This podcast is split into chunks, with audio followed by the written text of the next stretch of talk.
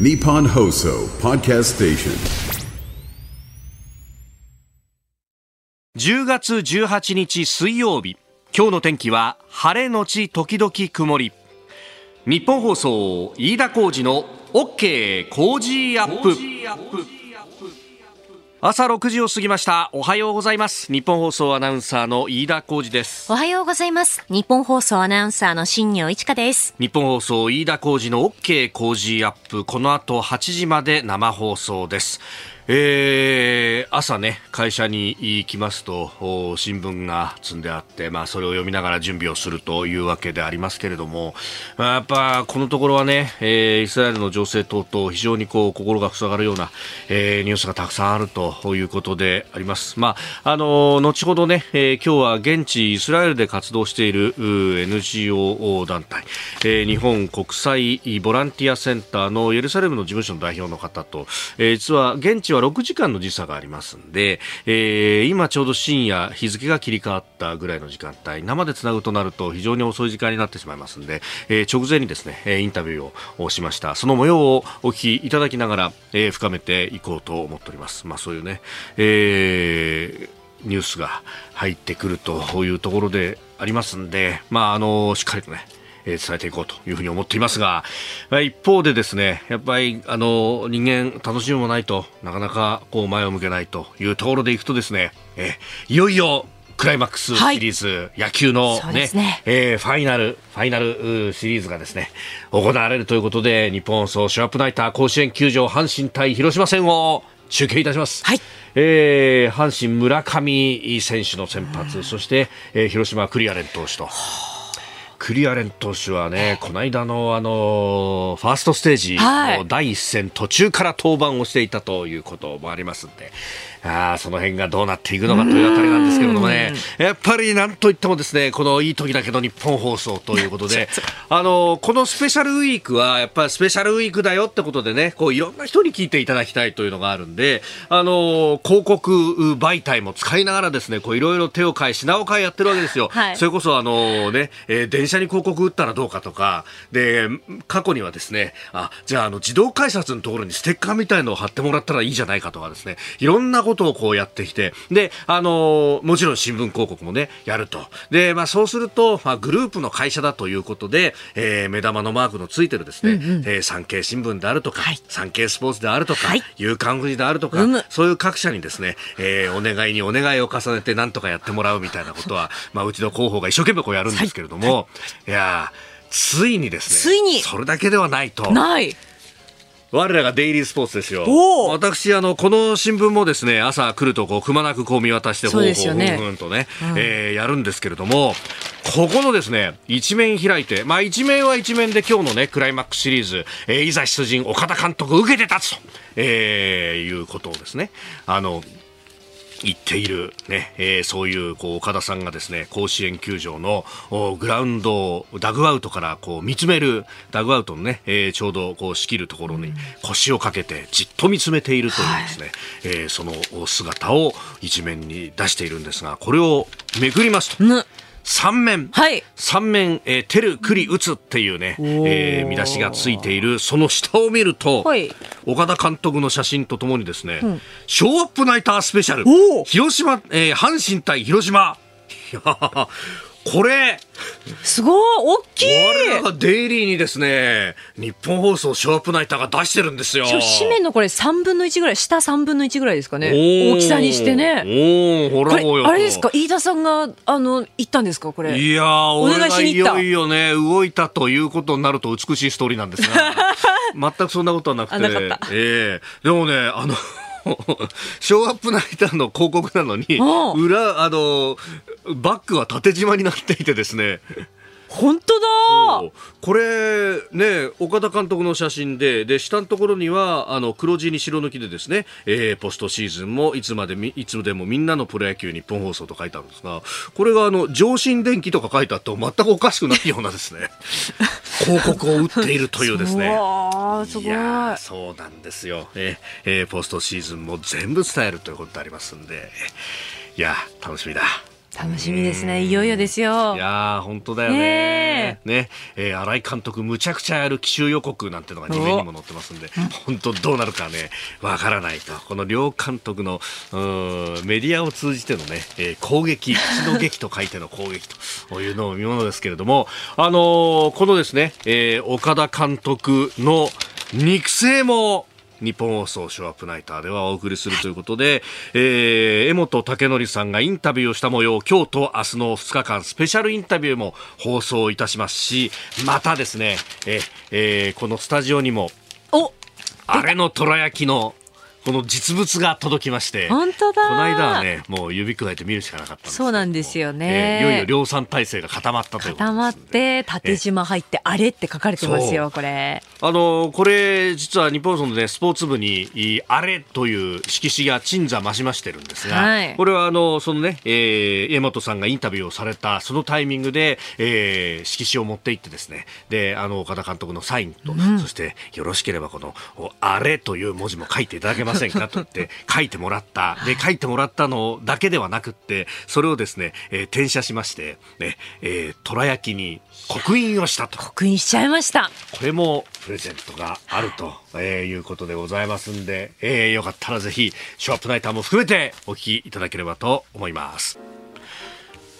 えー、日本と世界の今がわかる朝のニュース番組飯田浩二の OK 工事アップ、えー、今週は激論ダブルコメンテーターウィーク。今朝は明治大学教授で経済学者飯田康之さんと元日銀審議員でエコノミスト片岡剛志さんが登場と、えー、この後すぐであります、えー、まずは岸田総理の所信表明演説減税の意欲表明ということなんですが、まあ、あ国会、えー、補正予算等々も含めてお話をいただこうと思っております、えー、そしてニュース7時またぎのゾーンは一帯一路国際フォーラム北京でスタート。そしてプーチン大統領が北京に到着をしました。中ロ首脳会談も予定されているということです。でおはようニュースネットワークのゾーンは、えー、JVC 日本国際ボランティアセンターのエルサレム事務所代表木村真理子さんと、えー、つないだ模様インタビューをした模様ね、えー、お送りしながら、えー、パレスチナこのイスラエルとイスラム組織ハマスの戦闘についてと、えー、いうことで先ほどど速報も入ってきたんですけれどもあ病院を空爆したんじゃないかというような話が出てきました。イスラエル側は否定をしているということでありますが、えー、ガザの保健当局が500人以上が死亡したんじゃないかと、えー、言われております、まあ、その辺現地どうなっているのかというあたりも聞いていきたいと思います、えー、それからですねえー、ニュースプラスワンのゾーン NTT 西日本の子会社の顧客情報流出、えー、さらにはあ7時40分過ぎスクープアップのゾーンは全銀ネットの障害、えー、金銭保証へというところも取り上げます、えー、メールそして X こちらです。メールアドレスは、コージーアットマーク 1242.com。アルファベットすべて小文字で COZY でコージーです。コージーアットマーク 1242.com。X のハッシュタグは、ハッシュタグコージー1242。ハッシュタグコージー1242です。今週は JA グループ茨城ホレタス流通部会から、ホレタス19玉入りを1箱、毎日5人の方にプレゼントします。えー、この時間からコメンテーターの方々ご登場激論ダブルコメンテーターウィーク。今朝は明治大学政治経済学部教授で経済学者飯田康之さんと、えー、元日本銀行政策委員会審議員で PWC コンサルティング合同会社チーフエコノミスト片岡剛志さんです。お二方おはようございます。おはようございます。おはようございます。前からありがとうございます。よろしくお願いします。さあまずお二人に伺いたいのはあいよいよあさって国会がが開きます。で、23日、来週月曜日には、えー、岸田総理の所信表明演説が行われますが、えー、今日の紙面を見ていると、ここでですね、減税への意欲を表明というような見出しが各紙出てるんですけれども、飯田さん、これ、減税するんですか？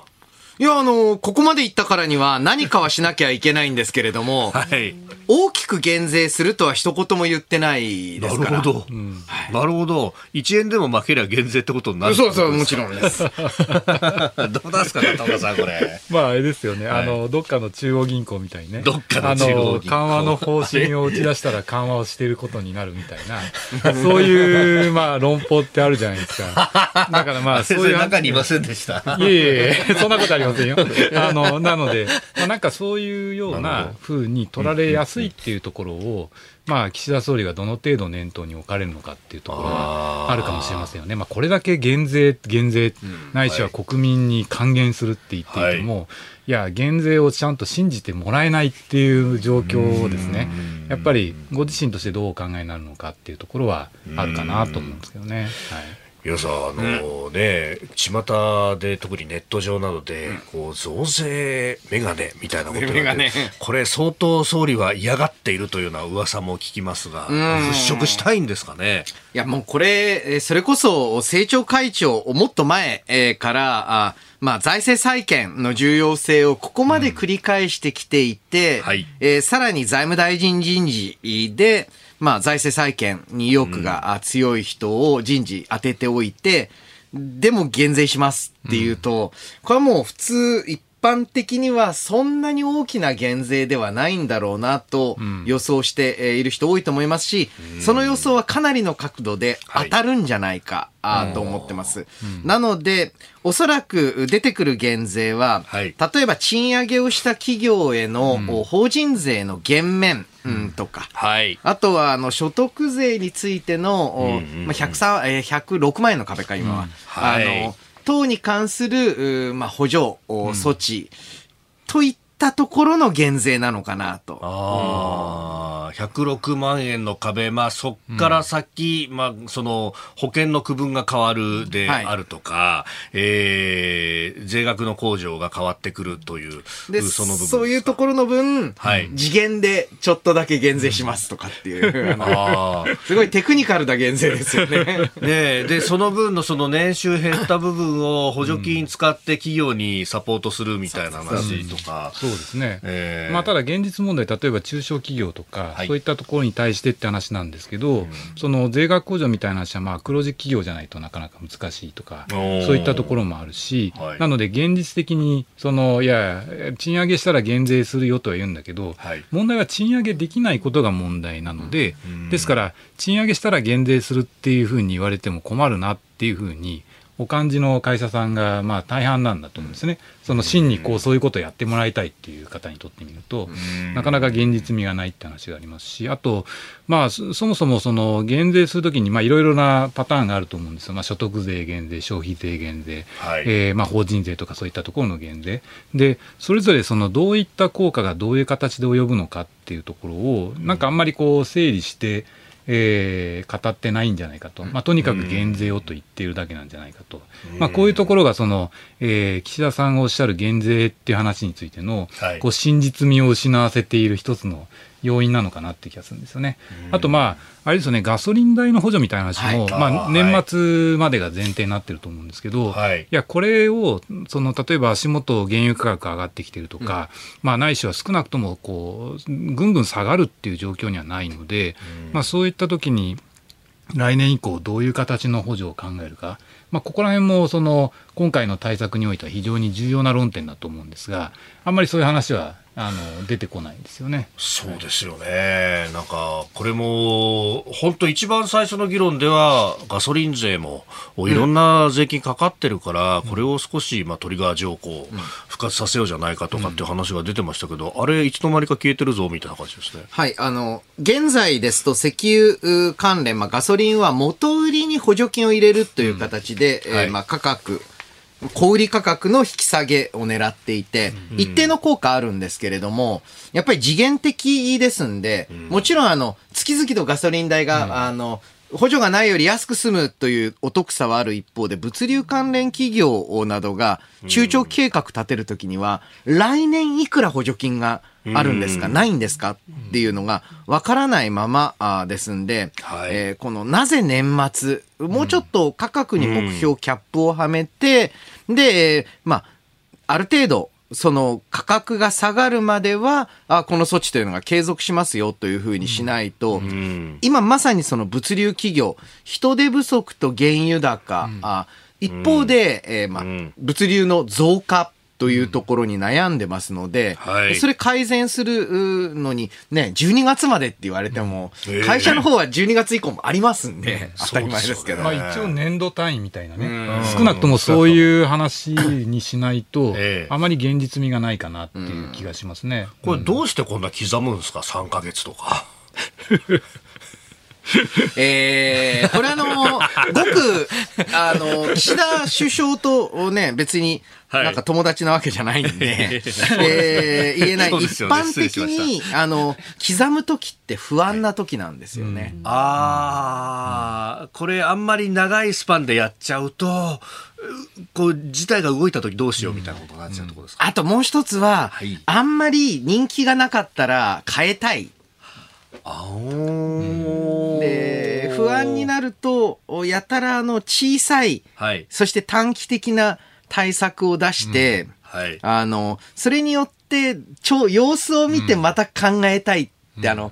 大きい意思決定をしたくない時ってそうなりがちじゃないですか、我々も。確かに。でも、それっていわゆる戦力の蓄次投入ってやつですよね。まあ、あとは極力あれでしょうね、はい、減税したくないっていうことですよね。うん、やっぱりしたくないんですか、ね、いや、ですから、その原油価格がこうちょっとでも下がったら、そうしたら、まあ、補助金をやめますと、うん、えー、というふうな準備万端ですよっていうふうな、やっぱりこうイメージが透けて見えますよね。うん、うん、あとまあ個人的にはその減税って話で言うと、はい、私自身はあの一時的に消費税減税するのがその、まあ、価格の上昇を抑えながら、えー、国民負担を和らげるっていう意味では、まあ、一番最適だと思うんですよね。で、まあ、事前みたいな話で言うと、所得税とか給付とか、はい、そういったところが一つこう、えー、話題になると思うんですけど、飯田先生はそこら辺どうお考えですか？そうですね。私は、まあ、消費税よりは社会保険料の減免の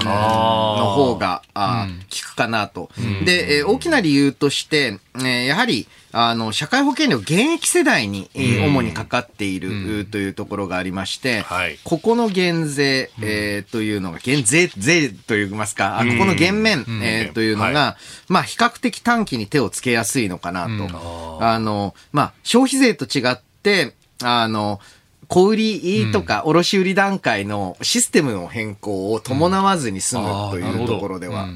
でもね、あの、それにしても、はい、今回やっぱり岸田首相がこれだけ減税減税言っても誰も信用しない。で、これは、うん、えー、かつて、えー、まあ、2011年、12年頃の日本銀行がそうで、うん、えー、まさにどう緩和するって言っても 信じてもらえない。はい、で、それを変えたのが、はい、総裁、副総裁人事だったわけですけれども、やはりちょっと人事の刷新ないと、えー、まあ、一番その、緊縮のイメージをつけている、うん、まあ、大臣を変えると。はい、じゃあ何大臣かって言ったら総理大臣っていう話に なるのかなと。なるほど。まあ自分という意味では財務大臣です財務大臣。としては。お聞きの配信プログラムはニッポン放送飯田浩司の OK コージーアップの再編集版です。ポッドキャスト YouTube でお聞きのあなた通勤や移動中に最新ニュースを押さえておきたい方放送内容を少しでも早く知りたい方スマホやパソコンから radiko のタイムフリー機能でお聞きいただくと放送中であれば追っかけ再生も可能ですし放送後でも好きな時間に番組のコンテンツを自分で選んでお聞きいただけます。毎朝6時の生放送では登場するコメンテーターの最近の活動はもちろんたっぷりとニュース解説をお送りしています。レギュラーコメンテーターに加えて専門家と随時つないで掘り下げてお送りしています。日本放送のエリア内でお聞きの皆さんラジコラジコのタイムフリーでチェックしてください。ツイッターでは最新情報を発信中。ぜひフォローして番組にご参加ください。この時間最新の株と為替の情報を外為ドットコム総研研究員中村努さんに伝えていただきます。中村さんよろしくお願いします。はい外為ドットコム総研中村です。よろしくお願いいたします。え現地17日のニューヨーク株式市場のダウ平均株価は前の日に比べて13ドル11セント高い3万3997ドル65セントで取引を終えましたハイテク銘柄中心のナスダック総合指数は34.24ポイント下がって1万3533.75でした。円相場は前の日よりも円安ドル高の1ドル149円81銭付近で取引されています。え日本時間19時過ぎに日銀が物価見通しを情報修正する公算台という報,、え報道が流れまして、はい、え急速に円が買われて一時ドル円は148円76銭前後まで円高ドル安となりました。しかし148円台では円売り圧力も強く、え、すぐに149円50銭前後まで戻しています、え、その後発表されましたアメリカの9月小売売上高が市場の予想を大きく上回ったことで、え、アメリカの追加利上げをアメリカが追加利上げを実施するとの見方が強まり、アメリカの10年債利回りが上昇、ドル円はこの流れにつれて10月3日以来約2週間ぶりとなる149円85銭前後まで円安ドルドル高となりました。えー、本日はアメリカの金融当局者の発言が多数予定されており、はい、アメリカの金融政策について強気の見方が示されるとドル買いが強まる可能性があります。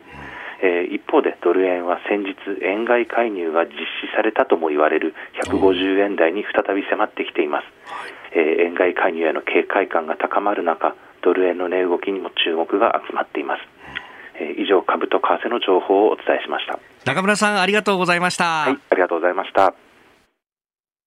長官各紙入ってまいりましたが、やはりこのイスラエルの情勢に関してというところで一面を作っているところが多いですね。うん、朝日新聞対ハマス連帯表明、アメリカ大統領今日イスラエル訪問、読売新聞アメリカ・イスラエル会談へバイデン氏連帯示す。えー、そして産経もアメリカ大統領イスラエル訪問今日会談人質奪還ガザ支援ということであります。で、えー、毎日は子供の連れ去りがちの絶望というですね、まあ、あの、ことを、書いていると、まあ、これは特集記事に近いような形というところであります。まあ、このパレスチナ、イスラエルに関連してというところ、後ほど、えー、おはようニュースネットワークのゾーンで取り上げていきたいと思います。現地イスラエルでね、活動されている日本国際ボランティアセンターの、えー、エルサレムの事務所長、えー、木村真理子さんとつないででお話を伺った模様もお送りしようと思っております。えー、それから先ほどマーケットインフォメーションの中でもありましたけれども日銀があ物価の見通しを上方修正するというような話が出てきたと、まあ、それによって、えー、円ドル相場が一時円高に振れたということがあったようですけれども、えー、見通しこれ変えるんですか飯田さん？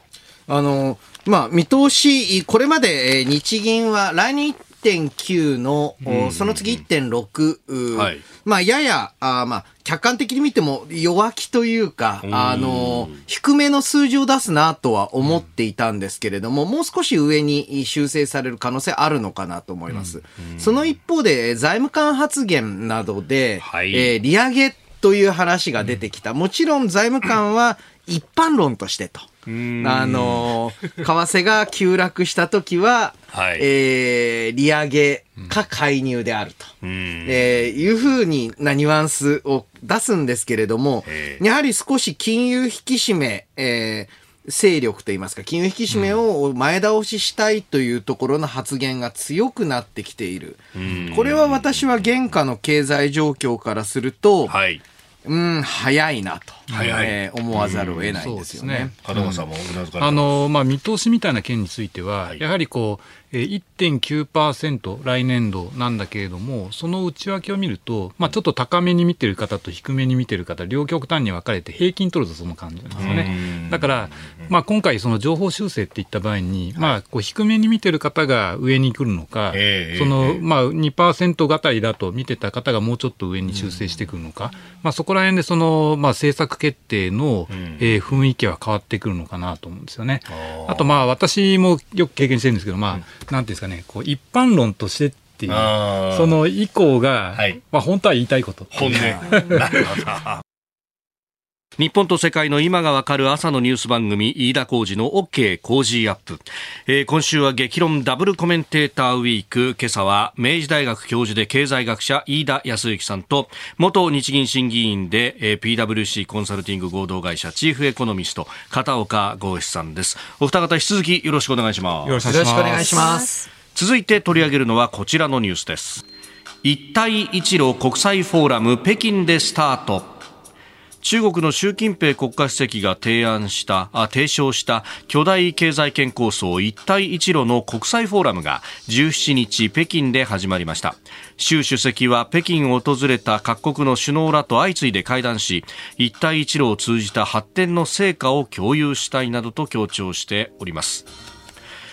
えー、17、18、2日間で、まあ、中国政府の発表によれば、140カ国余りの代表が参加するんだとことであります。はい、まあ、あの、はい、代表と言いましても、これ別に首脳、政府要人という意味ではなくて、この一帯一路別にあの、同盟であったり TPP のようなパートナーシップ、メンバーシップではないので、はい、まあ、各国、何らかの形では、あまあ、代表というか、まあ、要はあの、役所の係員が、あ様子を見に行っても、まあ、代表になりますんで。まあ、大使館員とかが行けば。まあ、そうですね。誰かが行けば。で、実際、まあ、あ北京、えー、上げての、はい、まあ、あの、イベントですから、さ誰かは行くと思うんですよね。で、まあ、140って言うと、まあ、ほとんど中国に大使館を置いていたり、ある程度の規模感がある国全部っていうことなんだと思うんですけど、はい、むしろ重要なのは、何人、首脳または要人クラス、うん、首脳か、まあ、数要な大臣クラスが来る国が何カ国かというところだと思います。まあ、その辺で言うとね、あのー、ロシアのプーチン大統領が動くっていうのが、うん、まあ、あ結構ニュースになったりもしますけれどもね、うん、加藤さん、どうご覧になりますか？そうですね、もともと一帯一路って、はい、この、なんですか、えーまあ、アジア各国からの人たちっていうのが欧州につながる、まあ、えー、新しいシルクロードみたいな、なんかそんな位置づけで、こう、中国がお金を出して開発をするから、なんか、まあ、そこのアクセス権をこう確保しましょうみたいな動きで始まったわけですよね。で、それがある意味だんだん変節してきて、まあ、結果的にその、えー、中国の ODA みたいな、はい、そういったような形になってて、ただ、あの、やっぱりこう10年経った中で、その、せっかく投下したお金を不良債権化したりみたいな面もあるし、うん、まあ、そもそもその、米中間の対立が進んだりとか、ないしはコロナとか、はい、そういった影響もあって、その、えー、各国から中国に対する投資も減ってるのと同時に、中国が各国に対して対外直接投資をする額っていうのも減ってるんですよね。だから、むしろこう中国が孤立化みたいなのを深めるっていう、そういう状況の中で、今回のその一帯一路の話っていうのが、はい、まあ、少し変質するような格好の中で、国際フォーラムが開催されたと、まあ、そういったところが非常に重要なんじゃないかなと思いますね。ですから、首脳クラスですと、すでに到着しているのが、はい、えー、ロシア。はいベトナム、モンゴルとなると、何かちょっと別の、まあ、旧東側経済圏っていうイメージの国名が並ぶ。で、実際イタリアはまあ離脱表明、はい、えー、ということで、当初はこの一帯一路、そんなに政治性を帯びていなくて、うん、片岡さんご指摘の通り、あの、まあ、中国版 ODA と中国の直接投資を通じた経済協定ですって雰囲気で売り出してたんですけれども、うん、はい。うん、政治的な思惑ないわけないよね、と言ってるうちに、アメリカの対中制裁もあって、どっちが鶏卵ですけれども、一気にその政治色を帯びたものになったと。そうすると、当然、えー、西側諸国であるイタリアは付き合えないわけですよね。ですから、今後、今回がどのぐらい行くかわからないですけれども、これ一帯一路に数用な大臣を送り込むっていうのが、一個踏み絵になる可能性があると。お前は東側、西側っていう。なので、まあ、今回はベトナム行ってますけれども、はい、以降、もしかしたらこの3カ国っていうのが、うん、3カ国っていうのは、あのね、この会議に必要な大臣を送り込む。はい。で、それが、うん、増えていくのか減っていくのか、そうですね、と思いますね。うん、まあそういう意味ではアフリカとかね、はい、そういったところがどういう出方をするのかな、みたいな。えー、まあある意味こう、今回の話もそうなんですけど、全体的にこうブロック化してきてるなっていうことを、如実に表している事象の一つだと思うんですけど、まあそういう中でやっぱりまあグローバルサウスみたいな言われ方を昨今される中で、はい、まあやっぱりアフリカとかそういった国々が、どっちにつくのかなと。ええ、あの、先ほど飯田先生がね、踏み絵とおっしゃった話で言うと、はい、まあ、あのヨーロッパにとっても不明だし日本にとっても不明なんだけどアフリカ諸国にとっても不明であの、そこら辺がどういう出方をするかなっていうのは注目ですよね。もともとは、その、結構、まあ、フランクにひょっと入って、まあ、とりあえず金引っ張れるんだったら、みたいな感じで入ってきた国々もいっぱいあるでしょうけど、まあ、いよいよ選択が迫られるのかもしれないと。激論ダブルコメンテーターウィーク3日目、今朝は明治大学教授経済学者飯田康之さん、えー、そして元日銀審議員でエコノミスト片岡剛志さんとお送りしております。引き続きよろしくお願いします。よろしくお願いします。えー、一帯一路の国際フォーラムについて、えー、お話をいただいております。で、これがまあ徐々に政治性を帯びてきていて、うん、まあ今ではこうどちらの陣営につくのかというようなことが、えー、焦点となるという話、まあ、そこで一つターニングポイントとなったもので、あのスリランカの債務、ね、うん、あのよく債務の罠なんて言って、これ、借金の方に港取られたっていうのが、うん、えー、話題になっていたところですが、うん、えー、今日日経新聞が報じてますが、スリランカ債務再編合意と、今まであの日本とフランスが主導してやろうとしてたんで、中国が反対をしていたということもあったんですが、これ、このタイミングでこんなことを出してきたっていうのは、どういう意図が飯田さん、感じられます？やはりこれあの、スリランカの事例が象徴的だったんですけれども、うんはい、それ以外についても、うん、やはり、えー、この中国からの ODA といいますか、うん。はい、あの、借款がですね、結局のところ、見返りをかなり、しかも政治的な見返りを求められる可能性があるっていうふうに、まあ、各国感じてきたと。はい、で、えー、まさにこれからアフリカ諸国というのが、えー、まあ、この一帯一路にとどまる、つまり中国の影響下にとどまるのかどうかというのが大きな話題になってる中で、うん、アフリカ諸国にとっては、この借款、つまり借金をバネに、中国の政治的な影響力が強まるっていうのは困るわけですよね。その心配を払拭しておかないと、はい、いよいよ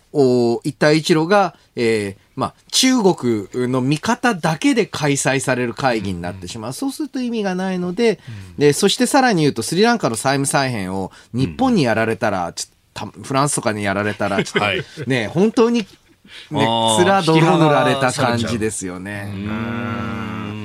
まあ、日本としてはそういう意味では、結構、この債務再編に関してはいい手を打ったって感じなんですか、まあ、それもありますし、あとやっぱりこう、中国のこういった動きの変化って、まあ、中国経済自体の変質みたいな部分も影響してると思うんですよね。ですから、まあ、足元の経済動向あんまり良くないし、それから、まあ、不良債権問題とか、そういった話が足かせになっている。で、まあ、中長期的にはやはりこう人口減少、えー、高齢化、まあ、そういったものが急速に進んでいくので、ですから、まあ、先ほどあの対外直接措置の話をしましたけれども、やっぱり投資、労働、両面において潜在的な成長率がやっぱりこう低下していく、スピードがより強まるんじゃないかと、こういう懸念が出てるわけですよね。だから、そうなってくると、いや、これまでその、えー、毎年10%成長して、はい、まあ5年とかそれぐらいで2倍になりますみたいな、いけいけどんどんで、で、だからこの勢いを使ってお金を貸しますみたいな、そういう流れで、俺についてこいっていうふうに言ってたものが、はい、やっぱりちょっとこう、雲行き怪しいので、少しこう、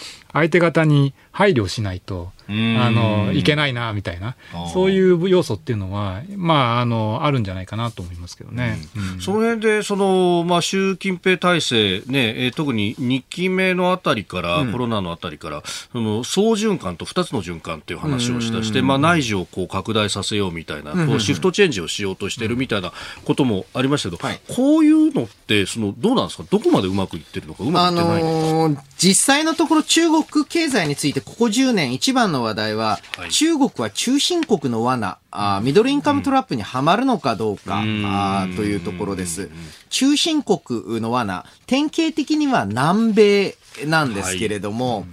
決して貧しい国、途上国じゃないんですよ。うん、えー、ブラジル、アルゼンチンは、はい。なんですけれども、どうしても先進国級の所得に届かないんですね。で、その大きな原因が内需の弱さなんです。はい、要は金持ちはえー、国内の資源を使って海外とビジネスをして、で、稼いだ金は海外で使って、はい、えー、という、うん、状態になると、なんていうか、国内は貧しくはないんですよ、決して。えー、なんですけれども、先進国並みの所得水準には至らないまま、金持ちはとんでもない金持ちと。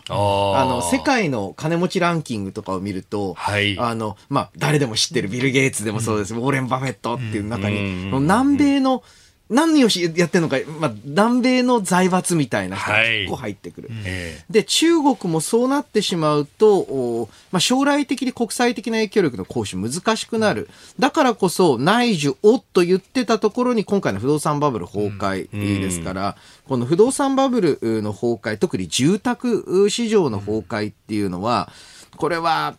内需に大きく、まあ、日本はもうね、まあ、このデフレの、まさに入り口だったわけなんですけれども、はい、かなりこの中心国シナリオが強くなってきたように感じますね。中所得層が育つ前にこういうことが起こっちゃうっていうのは、非常にまずいわけですね。そうですね。で、高所得層はもうね、どんどん伸びていく。はい、それはもうね、あのー間違いないまあ、金が金を生む構造になるわけですよね。金が金を生む構造ですから。うん、あこれね、年収大体1万ドルぐらいのところが、はい、ね、中小特国の罠みたいなこと言われますけど、うん。はい、これ、やっぱ内需はまだまだかなり弱いってことですか、うん、あれですよね、まあ、足元でその若干懸念すべき変化みたいなところで言うと、その従来ですとこう中国のえー、経済って、まあ、所得どんどん増えますよねと。でそこの中で借り入れをしてでその住宅とかそういった資産を買ってでそれを動かしていくみたいな、はい、まあ、そこがある意味内需のこう一つのエネルギーだったわけですけれどもその、まあ、いろんな調査を見ていくとその中国の将来所得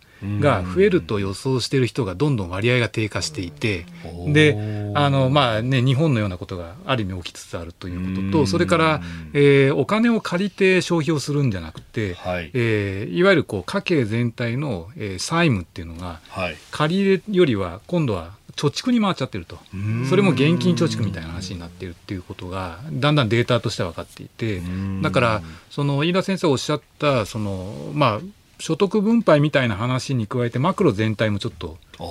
えー、あの雲行きが、内需があんまり拡大してないなっていう。リスクを取って投資をする主体っていうのがどんどんなくなってきていると、これ、日本のデフレと同じような感じですね。そう。で、まあ、大抵ですね、80年代って、うん、えー、まあ、不動産バブルの時代で、各国不動産バブルとその崩壊、えー、経験したんですけれども、うん、まあ、日本だけ事後処理が下手くそでひどいことになりましたが、あの、その一方で、えー、80年代バブルっていずれも、この中所得循環からもう完全に先進国循環に登った後だったんですよ。しかし今回はそうじゃないですから。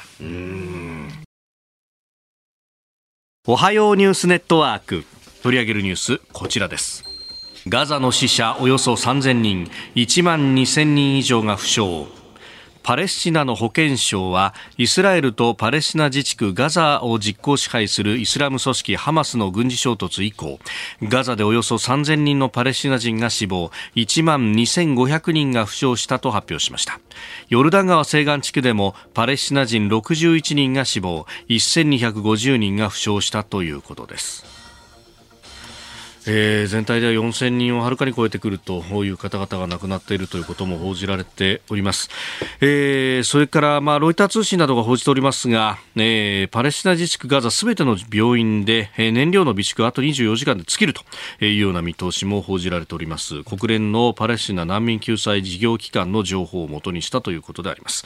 でこの時間は現地どうなっているのか、えー、30年にわたってパレスチナ支援を行っている JVC 日本国際ボランティアセンターの、えー、エルサレム事務所所長木村真理子さんにお話を伺った模様をお送りいたします、えー、日本時間先ほど午前5時にズームでお話を伺いました。え、現地、今、最新の状況、イスラエルの攻勢、どうなってますか？はい。現地のガザの NGO と一緒に活動しています。で、あの、毎日のように、安否の連絡を取っていますけれども、ここ何日かは電波状況が悪かったり、あの、電池がもう、あの、充電がないのか、あの、既読にもならない状態が続いていました。あの、まあ、そんな中ですね、はい、現地時間の8時半過ぎですね。夜8時半、ね、夜の8時半、そうですね。はい、エルワファ病院っていう病院の院長先生から、あの、たった今、近くの病院が爆破されたと。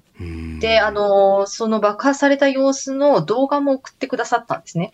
で、あの、それを見て、本当にあの、その病院だけが、ね、狙われたかのように、あの、ピンポイントでこう爆破される様子であの、火の手が一気に上がっていく様子を、えっ、ー、と、見まして、もう言葉が出ませんでした。どのぐらいの被害になっていそうですか？報道されてますか？アルジャジーラの発表によると、まあ、500人があの、亡くなったというふうな情報が書かれてましたけれども、はい、あの、私のその、えっ、と、知り合いの院長先生は、もう1000人ぐらいは亡くなってるんじゃないかというふうにおっしゃってました。うんこれ、あの、確かに映像を見ると、ピンポイントでそこを狙いに行っているということですよね。そうですね。あの、病院を、はい、えっ、と、まあ、あの、交戦状態になっ、まあいろいろな、まあ今回ハマスを標的にしているわけですけれども、イスラエル政府は。はい。あの、でも明らかに病院の中にハマスの人たちが隠れているとは思えませんし、うん、病院を狙うこと自体は、はい、あの重大な国際法違反になりますので、えー、えーとこれは決して許されるべき行為ではないと思っています。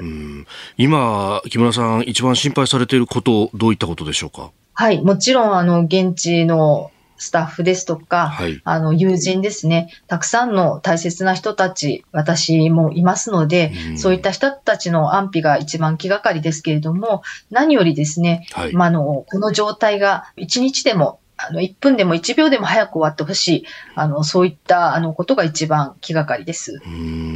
その、ガザの影響を受けて、ええ、まあ、エルサレムも、ヨルダン川西岸地区の各都市も、はい、まあ、あの、パレスチナの抵抗運動がですね、まあ、始まったり、えっ、ー、と、ユダヤ人、特に入植者がですね、はい、まあ、パレスチナ人に対しての攻撃を、あの、やはり仕掛けているということが、まあ、普段よりやっぱり活発になってしまっているので、えー、皆さんそれを警戒して、パレスチナ人の皆さんは、まあ、あの、私いるのでエルサレムにあの限定されてしまいますけれども、外出を控えている人たちが多いです。ですので、えー、私のうちの周りも、はい、ほとんど今人通りがない状態ですね。うん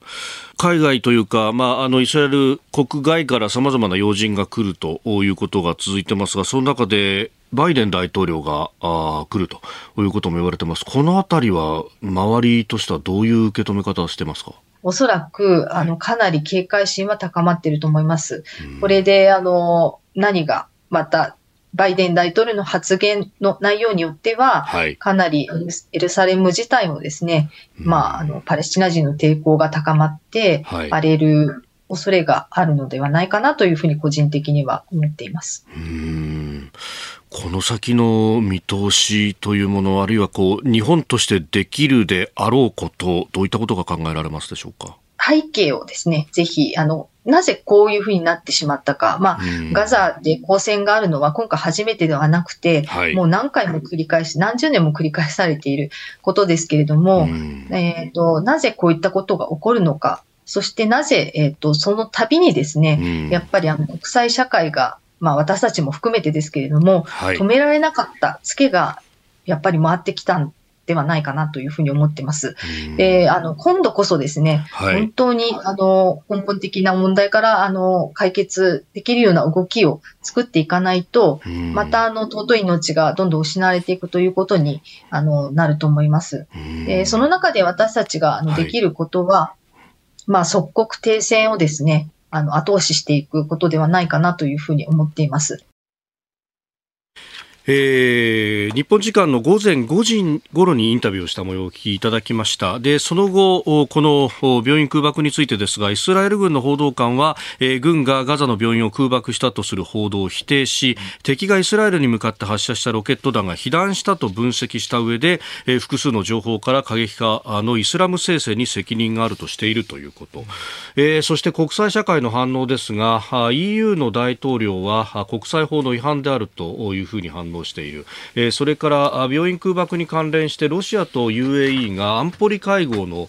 開催を要請したということであります、えー、そしてパレスチナ自治政府のアッバス議長はアメリカのバイデン大統領との会談を、えー、直前で拒否をしたということであります。でさらにバイデン氏はイスラエルの訪問の後隣国ヨルダンに移動してそこでヨルダンのアブドラ国王やエジプトのシシ大統領との会談談を予定しておりましたけれども、えー、アメリカの政府関係者の話によると共同通信が報じていますが、えー、ヨルダン訪問に関しては延期をするということが明らかになったと、うん、えー、イスラエルには行くということですので、まあ、そうするとネタニヤフ氏以外の首脳とは会わないことになるのかということになってまいります。うんえー、スタジオコメンテーターは飯田康之さん、片岡剛志さんです。まあ、今のね、えー、木村さんのインタビューもお聞きいただいておりましたけれども、うん、全体どうご覧になりますでしょうか？まあ、あの、その一方でこのガザ地区とヨルダン川西岸地区ですと、はい、だいぶその、まあ、統治の機構自体が違って、はい、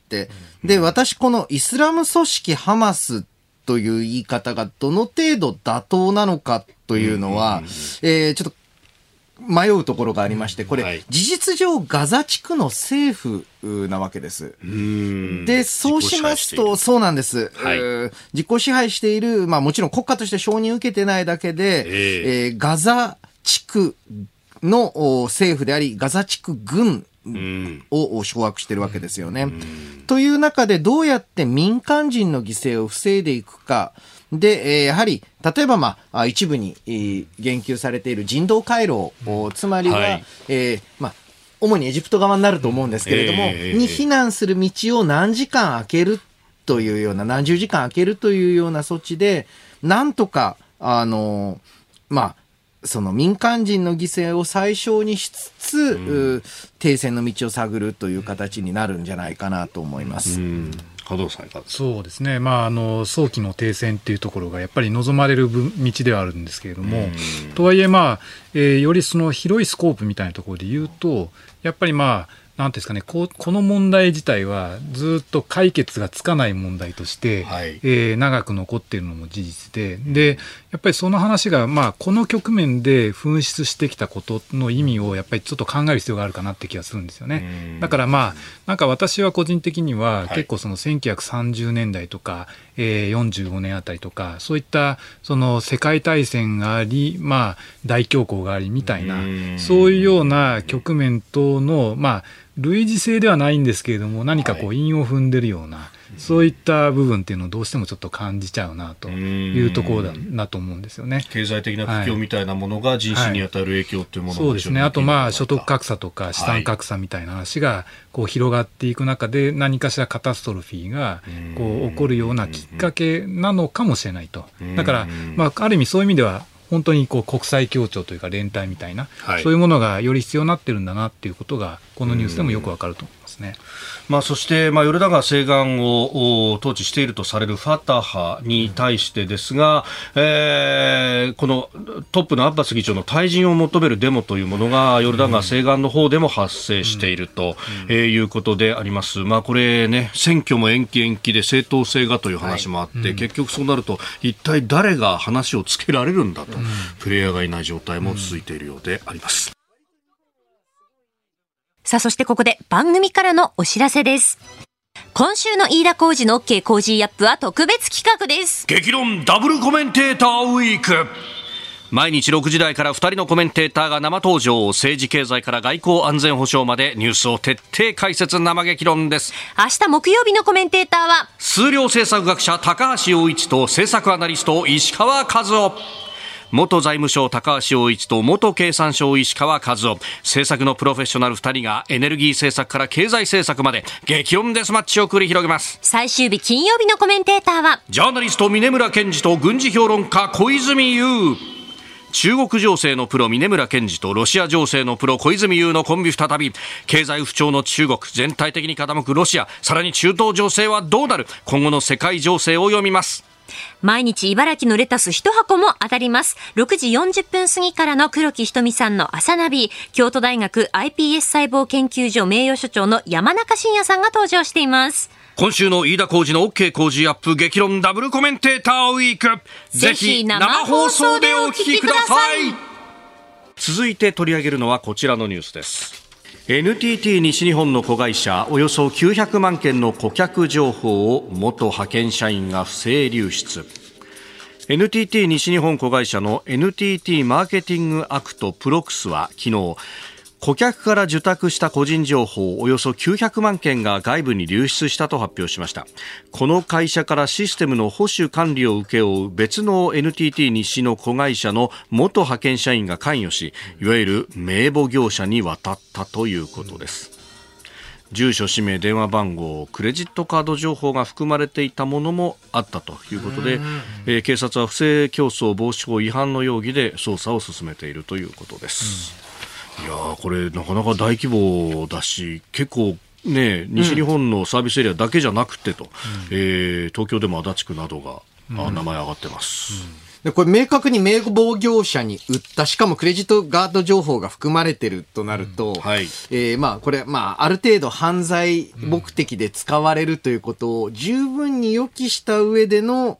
まあ、あ情報流出なわけですよね。うん、で、えー、となりますと、まあ、今後もちろん警察はこれを使った犯罪に備えなければならないんですけれども、うん。はい、まあ、これまだ報道ベースのことしか私存じ上げないですが、うん、これあの、パスワード自体を知っていれば、はい、あ一人で情報を抜けてしまうと、うん、そこまで重要な情報の、しかもダウンロードについては、基本ダウンロード権限がある人が数人集まらないとダウンロードできないようにする。っていう管理をしているところが多いんですが、随分適当な管理をしてたなと。もちろんあの、これ、盗んだ派遣社員が悪いに決まってるんですけれども、一人が思い立ったらできちゃう体制になっちゃってたんだってところが、ね、不思議ですよね。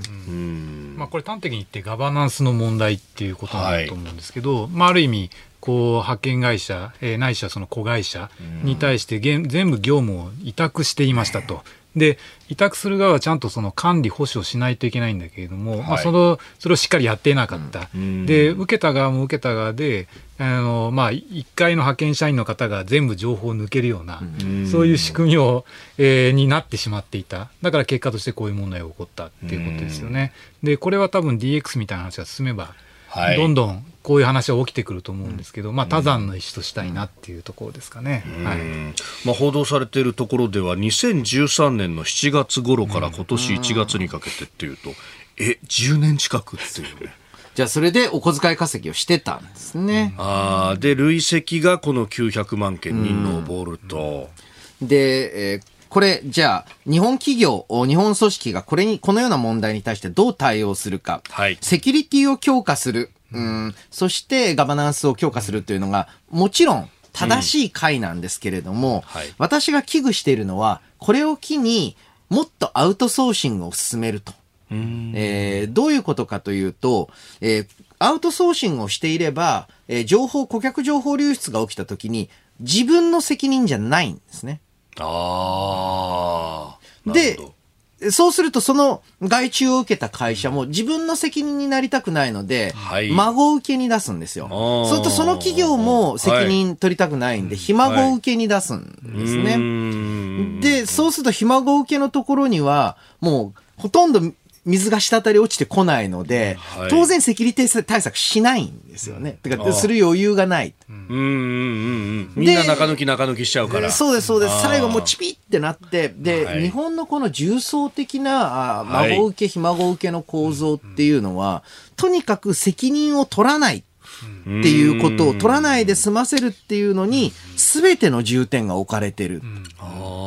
セキュリティとか2の次3の次で、はい、えー、この西日本、NTT 西日本さんの社員が責任を取らないで済むように何重にも業者がかましてると、うんうん、これは日本の企業の生産性著しく落としてると思いますね。うん、そうですね。それいろんな大企業でなんか発生していることのように思いますね。うん、大企業って役所は結構でしょ。何重に出すんだよっていう。まあね、これ USB メモリですぐ抜けるとかね。さすがにそういうのもないと思いますけど、まあそういう基本的なところはやっぱり抑えないといけないと思いますね。うん。こういうところのリスクの細分化みたいなことをされると、結局ね、どこに問題があったのかも分かんなくなっちゃうところですね。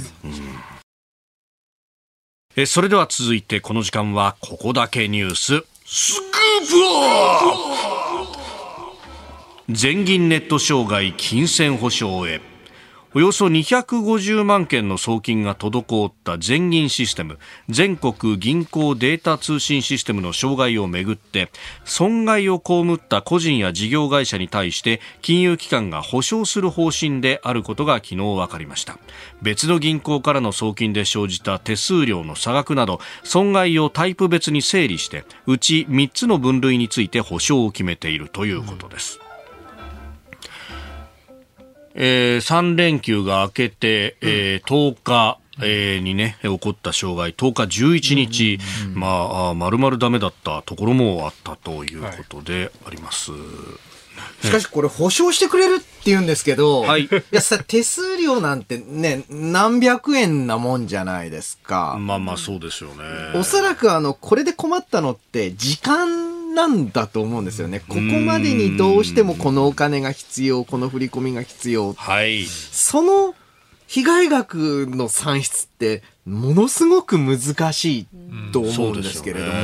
またご当日でしたもんね、これがね。そうですね、うんまあ、ですからあのそういった保証額をどうするかっていう話もそうですしやっぱりまあ、はい、あのなんですかね外部の人間から見る感じだとやっぱりこうな何が問題だったのっていうのが、うん、まあいまいちよくわからないなみたいなところがあって。なんかメモリが足らなかったみたいなことが報じられてますが、うん、そうですね。だからメモリが足りなくてまあいろいろこう取引とか、はい、そういったものに対応できませんでしたと、うん、であのシステムの保守がうまくいってなかったですっていうのはそれはそうなのかもしれないんだけどだけど、なぜこの局面でそうなるのかみたいな、えー、そういったところっていうのはやっぱりちょっとこうまだわからないなっていうところがあるので、まあ、おそらくこの、あれですよね、えー、18日に記者会見を理事長がされるらしいというところで、はい、まあ、そこら辺でご説明があるのかもしれないんですけど、うん、なんかこう、いまいちね、判然としない、はい、えー、ニュースだなっていう気はしますよね。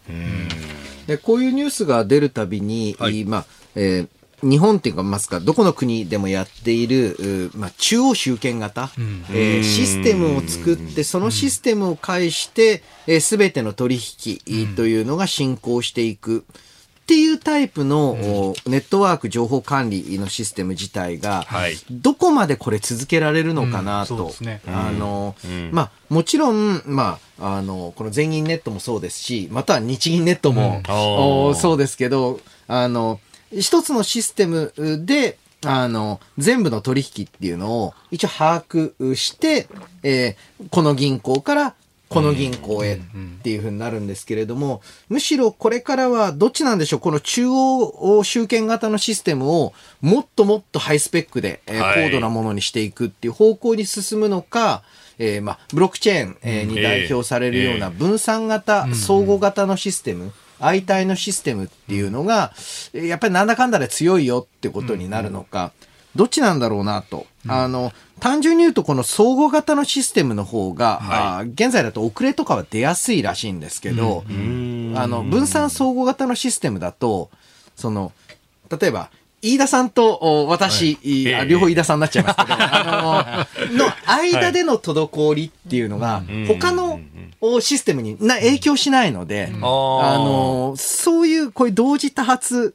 的な、うん、トラブルにはならない。どっちがいいんでしょうね、難しいところだと思います。うん、ね。まあ、だから全銀ネットの話も、やっぱりまあ、これ、非常にこうレアなケースなので、ですから、まあ、そこの重みをどう考えるかっていう問題はあると思うんですが、ただ、あれですよね、こう中銀デジタルマネーとか、仮想通貨みたいな、そういう議論になってくると、まあ、テクノロジーの進化次第ではあるんですが、やっぱりこう違う仕組みを考えないといけないっていう話は、やっぱりだんだん起こってくると思うんですよね。うん、まあこれプログラミング言語も相当こう、昔からあるものをこうずっと使い続けてきてるとか、うん、これただそれをじゃあ全部システム更新しようとするともっともっと大変になってくるとありますもんね。そうですね。まああの個別の銀行のシステム改修ですら、はい、まあ10年以上やって完成していない銀行もあるやに、えー、聞いています。えー、某大手のね、一角、はい、えーあの、根本的な回収って難しいというのと、はい、えー、古くから使われてるシステムって、うん、パッチ当て当てでそれなりには回るようになってるんですよね。ですからやっぱりこの中央集権システム自体がはい、難しいのかなと、うまくいってる間は最も効率的なシステムであることは間違いないです。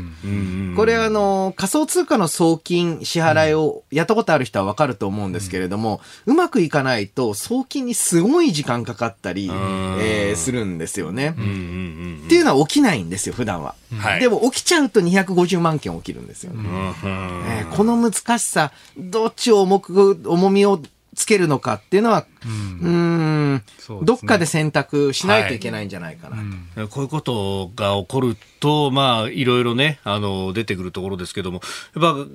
一つの環境に適応する、うん、で、適応しすぎちゃうと次に行けないみたいなことが、うん、なんかいろんなことでこの国の中で起こってるような気がするんですけど。ね。まあ、どんどんパッチを当てていくと、はい、そうすると、こう、システムが複雑化するんですよね。はい、で、そうすると、例えば、こう、新しい担当者の方とか、えー、引き継ぎをするときに、引き継ぎが困難になるっていう